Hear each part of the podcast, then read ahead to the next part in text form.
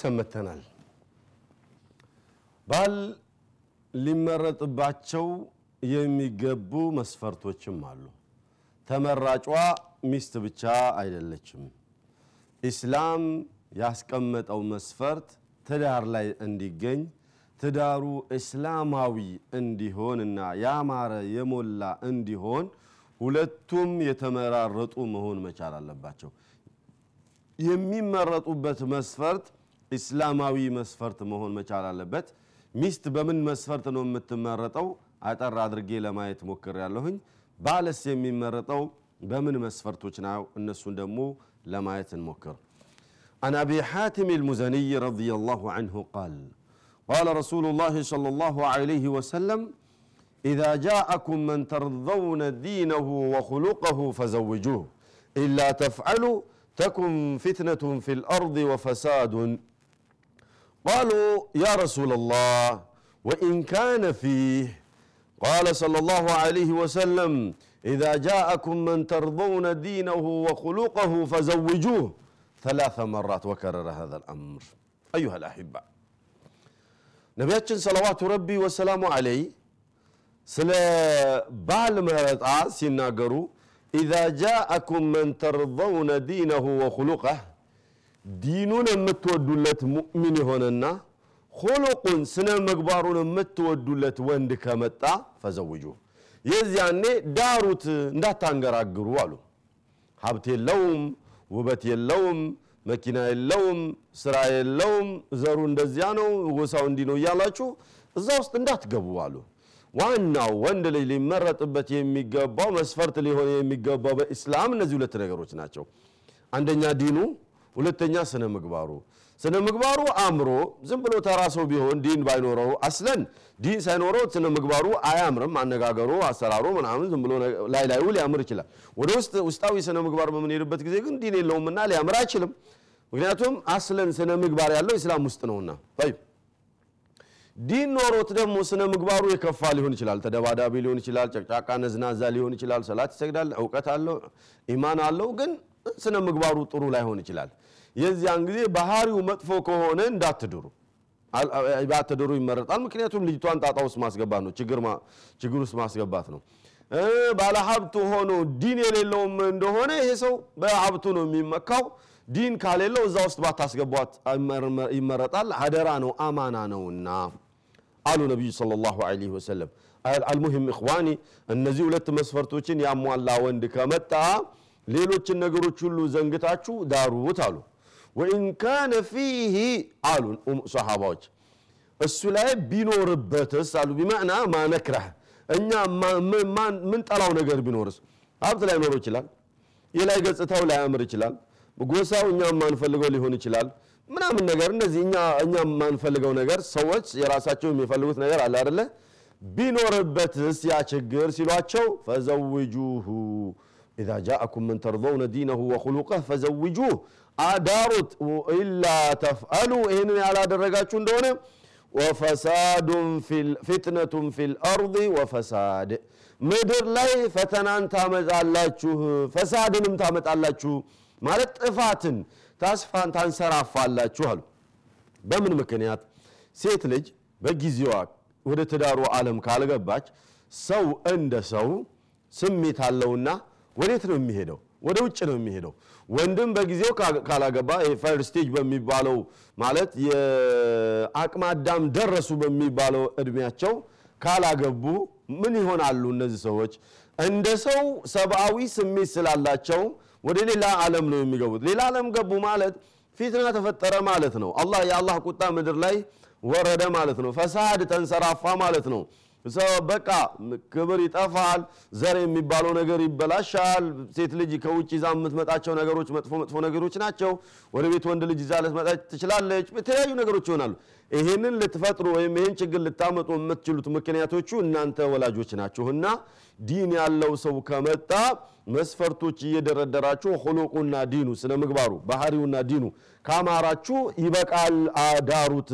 እሱ ላይ የምጠሉት ነገር ቀደም ያልኳችሁና ሌሎችም ነገሮች ቢኖሩ እነዚህን ነገሮች እለፏቸው። ዋነኛው የዲኑ ጉዳይ ነው። ዲን የሌለውና ሁሉቁ ስነ ምግባር or ባህሪው መጥፎ ከሆነ የዚያን ጊዜ አትዳሩት ነው ያሉት ነቢዩ صلوات ربي وسلامه عليه አንድ ጥያቄ ሊነሳ ይችላል ወንድ ዲን ያላት ሴት ስነ ምግባሯ ጥሩ የሆነ ሴት የጥሩ ቤተሰብ የሆነች ሴት እያለ የሚፈልገውና ሄዶ የሚጠይቀው ወንድ ስለሆነ በዚያ መርጦ መንጥሮ ሊያወጣ ይችላል።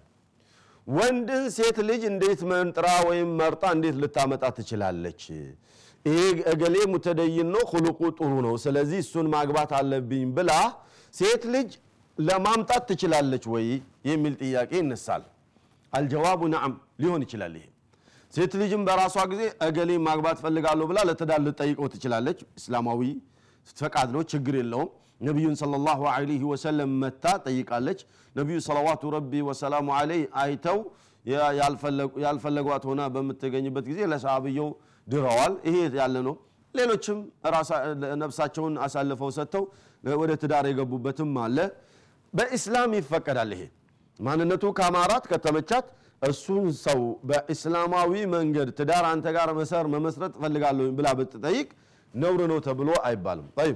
ይሄ በብዛት ከሴት ባህሪ ጋር ሴት በተፈጥሯ የፈለገች ብትሆን በተፈጥሯ ምናልባት የተለያዩ ምልክቶችን በማሳየት እሱን ለማግባት እንደምትፈልገው በተለያዩ መትዶች ዘዴዎች ለመጠቀም ትችል ይሆናል ለማስረዳት ቃሏን አውጥታ በአንደበቷ አንተን ለትዳር እፈልግሃለሁኝ ብላ መጠየቁ ከሴት ባህሪ ጋር አልሄድ ብሎ ሊከብዳት ይችል ይሆናል። በአሁኑ ዘመን ይህም ብዙ ችግር ያለው አይደለም። እየመጣ ነው።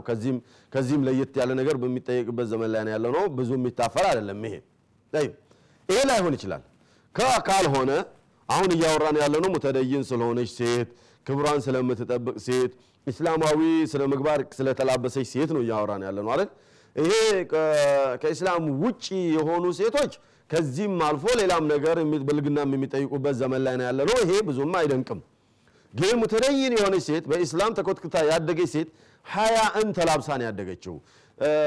ሀያ ማለት አይናፋርነትን ተላብሳ ነው ያደገችውና እቺ አይናፋር የሆነች ሴት አንዱን ለትዳር በምትፈልግበት ጊዜ አንተን ላገባ እፈልጋለሁኝና ምን ይመስልሃል ብላ አትጠይቀውም። እምቢ ካላት ውርደት መስሎ ይታያታል እሽም ቢላት ደግሞ በቃ ውርደት መስሎ ነው የሚታያትና እየፈለገችው ልቦናዋ እየፈለገ ዝም ነው የምትለው።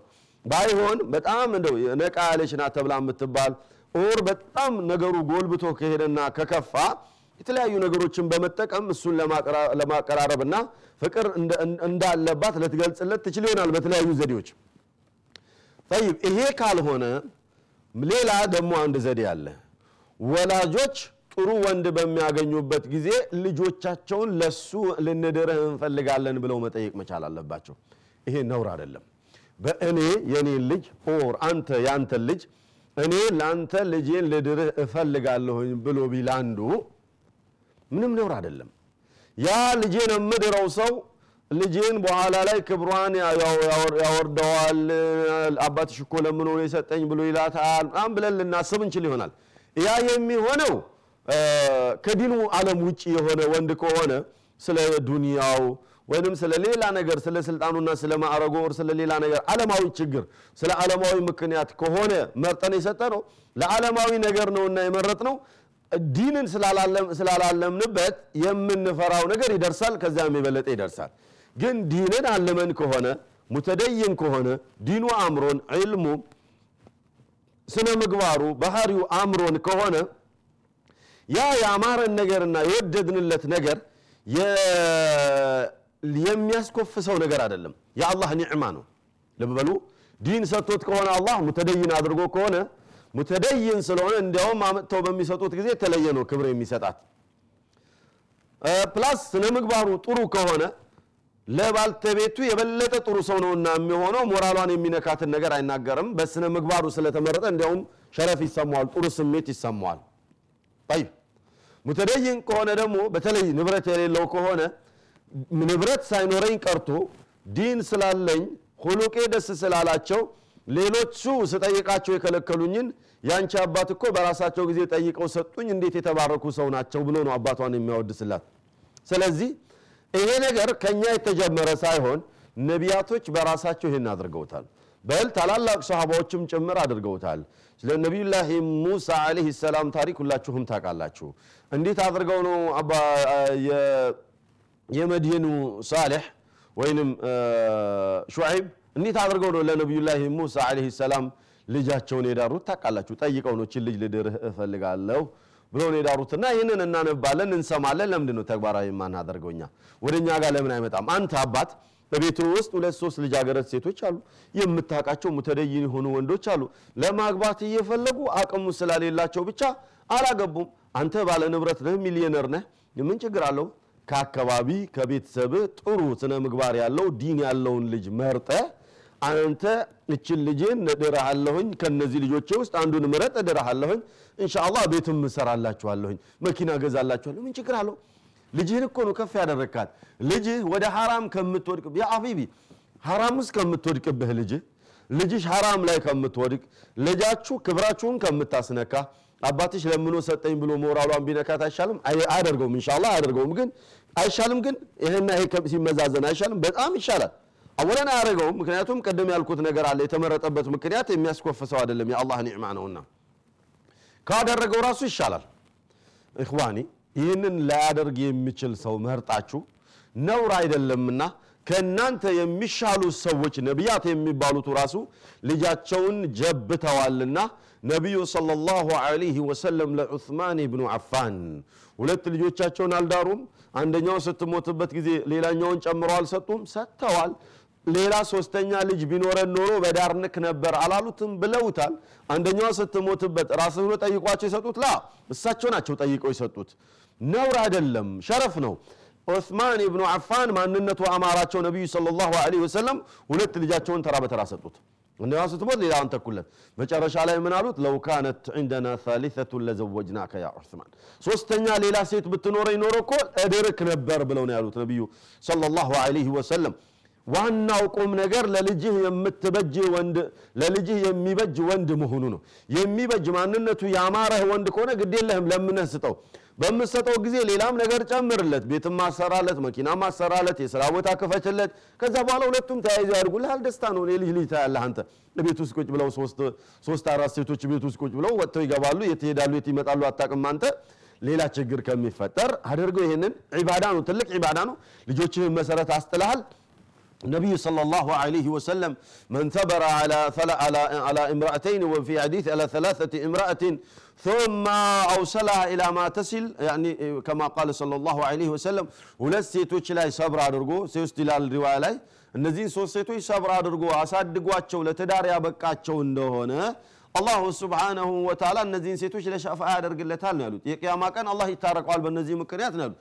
እነዚህን ሴቶችህን አንተ ተራ በተራ ለምትወደው ሰው ለምትመርጠው ሰው መርጠህ ለዛ ወንድ ብትድረው ምንም አትጎዳም። አንተ ያንተ ደረጃ በዱንያም በአኸራም ደረጃ ይጨምራልና። ስለዚህ እኽዋኒ ወአኸዋቲ ሴት ልጅ በራሷ ጊዜ ወንድ መርጣ ማግባት ለትዳር እፈልጋለሁኝ ብሎ ማለት አይናፋርነት ይዟት ላታደርገው ትችል ይሆናል። ወላጆች ግን በዚህ ነገር ላይ ተቅሲር ሊኖርባቸው አይገባም። መጥተው እስኪጠየቁ ድረስ ሊጠብቁ አይገባም። መጠየቃቸው ጥሩ ነው፣ ሸረፍ ነው። ካልሆነ ግን ልጄን ለልጅህ መዳር ፈልጋለሁኝ ብለን ለአባት ብንነግር አባት ደግሞ በተዘዋዋሪ እገሌን ልጅ ልዳርህ ብሎ ቢል በዚያው ትዳር የሚባለው ነገር ተመሰረተ ማለት ነው። አልመቅሱድ ልጆቻችሁን ትዳር ለማስያዝ እናንተ ጥሩ ወንድ መምረጥ መቻል አለባችሁ። አወለን የመጣላችሁ እንደሆነ መዳር አለባችሁ፣ አይተናል። ጥሩ ከሆነ ሳኒየን ካልመጣ ደግሞ በራሳችሁ ጊዜ መምረጥ መቻል አለባችሁ። ነውር አይደለም ነው። አላሁ ስብሓነሁ ወተዓላ በሰማነው የምንጠቀም አላህ ያደርገን። የትዳር ህይወታችሁን እስላማዊ ትዳር ያማረና የሰመረ አላህ ያደርግላችሁ ያደርግልን እያልኩ የዛሬው ፕሮግራሜ በዚህ አብቅቷል። ኢንሻ አላሁ አዘ ወጀል በሌላ ፕሮግራም እስክንገናኝ ድረስ አላሁ ስብሓነሁ ወተዓላ ምርጥ የትዳር ህይወት አድርጎላችሁ ትዳር ላይ ያላችሁት ያላገባችሁት ደግሞ ምርጥ ትዳር አመቻችቶላችሁ አላህ በሚቀጥለው ፕሮግራም የምንገናኝ ያደርገን። ወሰለላሁ ዐላ ነቢይና ሙሐመድ ወአሊሂ ወሰሕቢሂ አጅማዒን።